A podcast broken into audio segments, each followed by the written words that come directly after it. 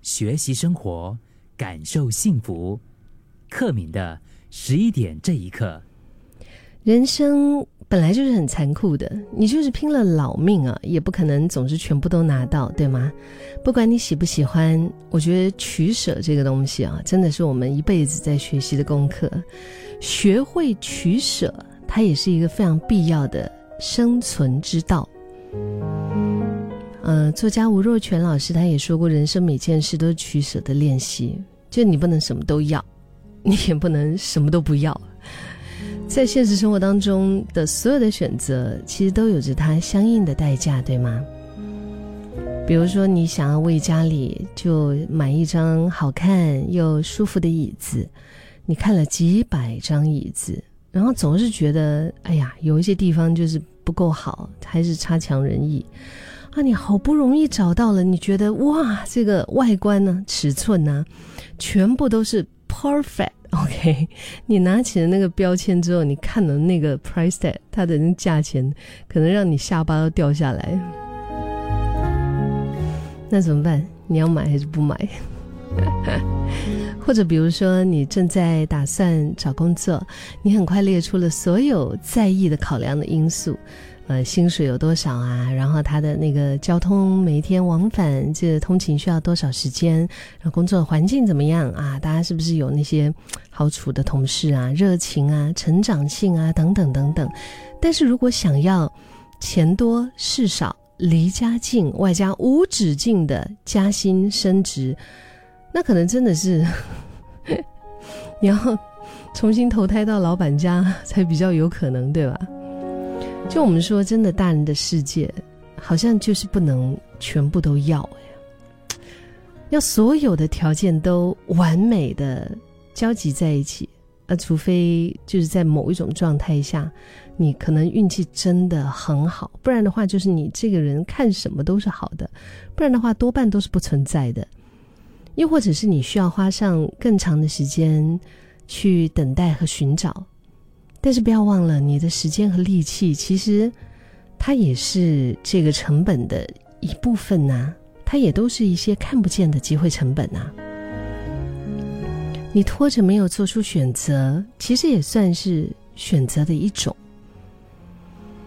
所以，当你遇到选择困难的时候，你可以试着把在意的条件，或者是你心里面的那个优先的顺序，一一的写下来。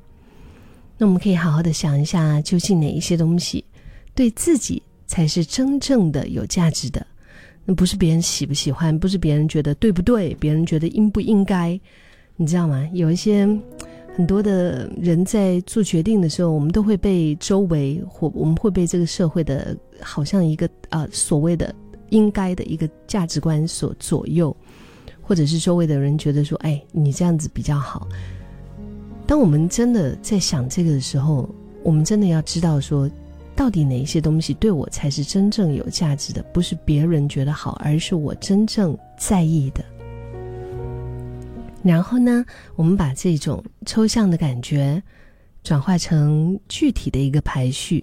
比如说，你找工作，或者是你在意的要素，嗯，那这个工作是不是可以让我成长？嗯。是不是我做了一段时间之后，我就没有突破的那个空间了？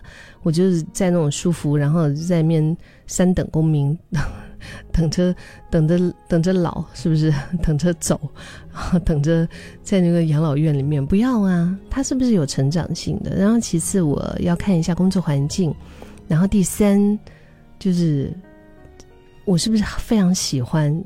最后可能薪水吧。你就每个人排序不一样，可能在你心目当中薪水是排第一，也有可能。那你有了这个排序之后，你最在意的一个要素，你把它排出来之后呢，就当你找到了一个你觉得 OK，嗯，如果是我把薪水排在最后哈，然后我找到一个薪水很不错，但是我非常不喜欢的一件事情，那我就会知道说，哎，这个不是我真正想要的，我就要拒绝，而且要在心里面放下。不然的话，我就会很辛苦。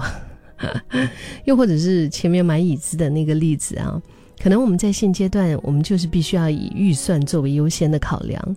那我就选择一个我现在可以嗯承受的一个选择。它可能不是最完美、最漂亮、最舒适的那一张椅子。那等到我再存多一点钱，我才买那一张。现在急需的，我需要一张椅子的话，那好，我就先买一张，那个至至少能够实用的吧，舒服的吧。就是在这些取舍和限制，并不是它其实并不是阻碍，反而是把注意力引导到最重要的地方的一个标线，让我们可以重新的专注在最需要解决的问题上。然后我们也可以找得到最适合的当下来选择，不只是生活大小事的决定，我们的人生的重心也是一样啊，都是需要我们取舍的。我们是要把精神分在工作上，还是我们要把精神分在我们的爱人上？